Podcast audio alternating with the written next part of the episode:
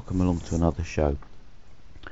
It's the time of year when people start to reflect on things that they were going to do throughout the year and maybe what they're going to try and achieve for next year. And I'm exactly the same. Um, at the start of this year, I decided that I'd like to shoot a lot more film, and I did achieve that. I think I shot about 12 or 13 rolls so far this year, which kind of equates to one roll a month, which probably for the type of shooting that I do anyway, um, is probably pretty good actually. At times I found it um, a frustrating experience, but also a rewarding experience as well. I was trying to do a project through most of the summer of um, hidden places in London, and I shot quite a lot of that on black and white film and colour.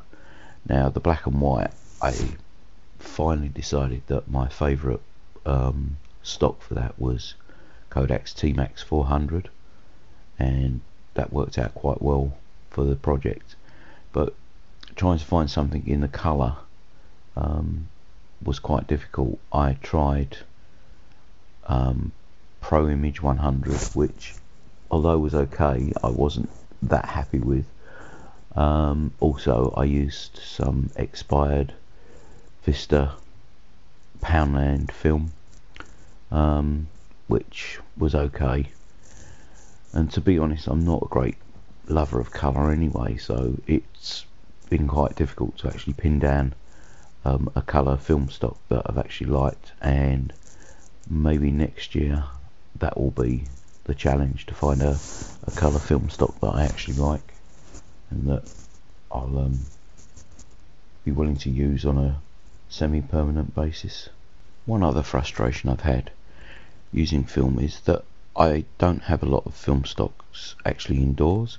Um, at present I've probably just got one roll of um, I think it's Kentmere 400 and maybe a couple of rolls of the Vista 200 um, still knocking about indoors. And a typical example is last weekend I decided late in the day that I was going to go out and shoot some uh, images um, late in the evening, but the film stock that I probably would have needed for that was either probably something in the 1600 to 3200 range, and as I didn't have it indoors, it meant that I would need to get to a camera shop I hopefully might have had it in stock. But the area that I wanted to go and shoot in didn't have any camera shops, so it would have meant a trip out to somewhere where the camera shops were. And in the end, it was just, oh, this is too much of palaver. It's just easier to pick up my digital camera and go and shoot the images on a digital camera, which is what I ended up doing. Um, now I know a lot of people have a, you know quite a big build up of film stock. It's just one thing that I've never done, even back in the day when I was shooting film. I always just bought film as and when I needed it, and I'm still kind of in that mindset for it. Um, maybe things will change, but I find it also difficult to know what film stock I actually want to use. I mean, like I said, the T-Max 400 is stock that I really do like shooting on. And to keep finding different ones means more experimentation. And sometimes I can be a little bit precious with the way my images end up looking. And if they don't come out the way that I like because I've used a particular film stock um, I get quite depressed about that.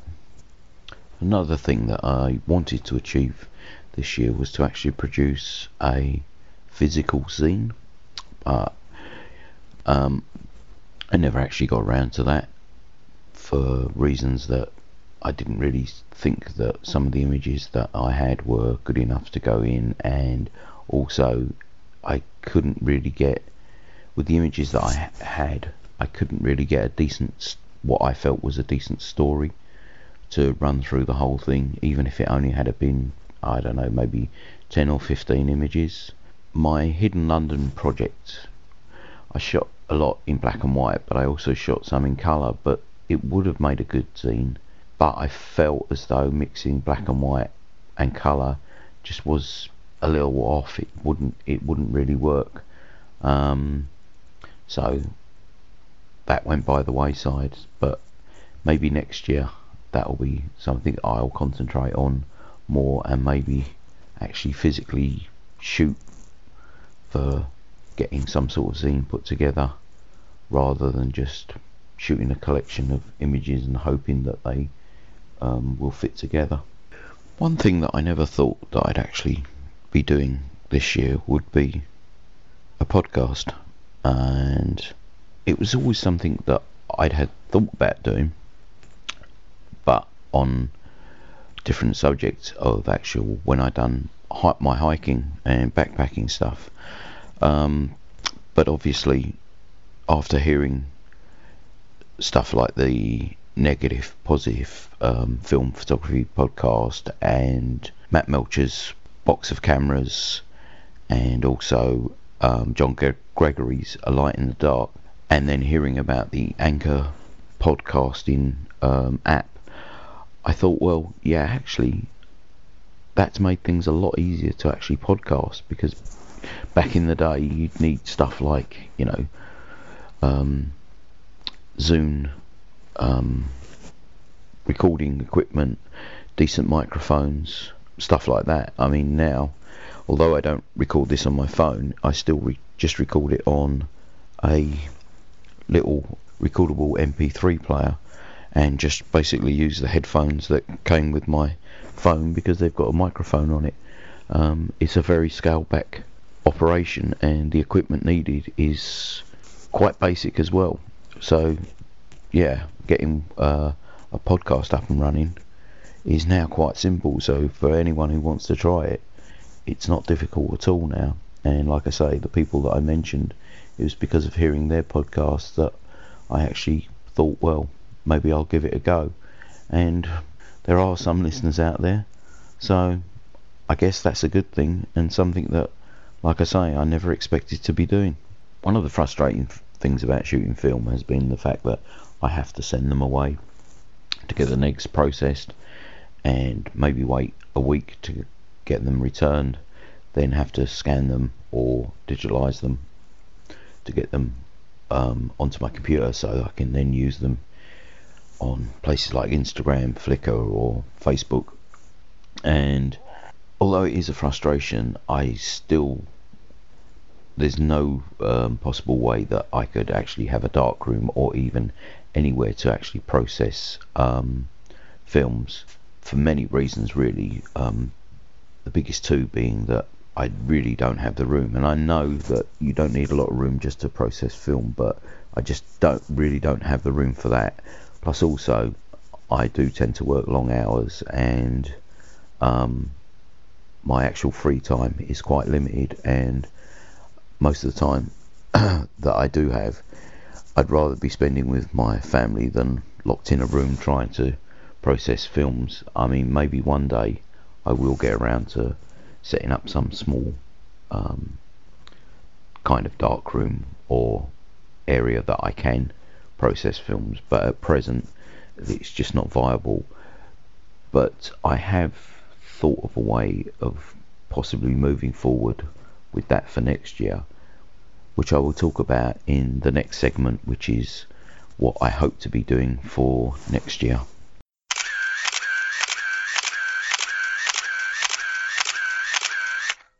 Welcome back. So the idea for continuing to shoot film but not needing to send it away to have it processed is to shoot instant film. Now I already have a Instax wide camera.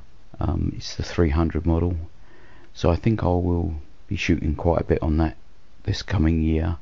And I also have an old Polaroid 1000 um, one step, I think they used to call it, which I haven't actually tried out. I've had it for about six or seven months but as it takes the old 600 type film with the battery in it I never actually got around to buying um, a pack of film for it because of it being so expensive compared with the Fuji's because um, basically with the Fuji Instax wide I can get roughly 20 shots for the same price as 8 shots for the Polaroid so yeah that's it I think I'm going to be shooting more Instax next next year and see how that works out it it gives me the instant gratification of getting the prints back and in all honesty the cost of Instax film is roughly about the same that it's costing me to have one roll of film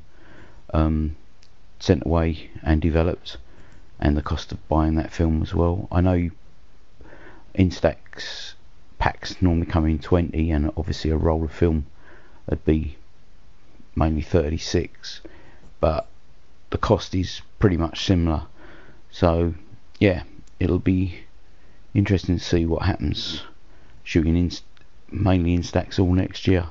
I also will have the chance to use the Instax minis um, but I must admit I'm not a great lover of that actual size format and there also is the problem of how do I get the images into a digital form which I'm assuming um, just scanning them will work with the little scanner that I've got.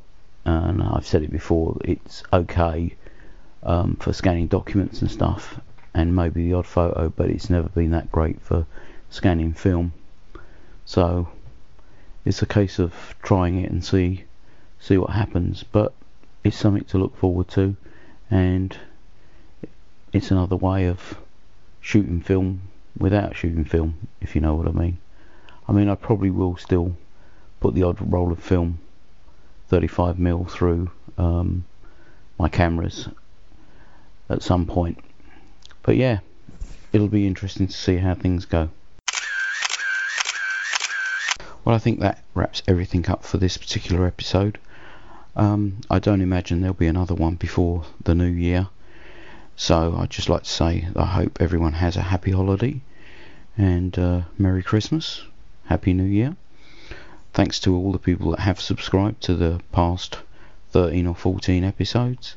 And if you are enjoying this, please do subscribe. Um, if you wish to contact me, you can always contact me through the Anchor voice app, or you can leave me an email at on the streets at talktalk.net. You can see my images on Instagram at flaneur with a camera or anything to do with the podcast will be at On the Streets Podcast on Instagram.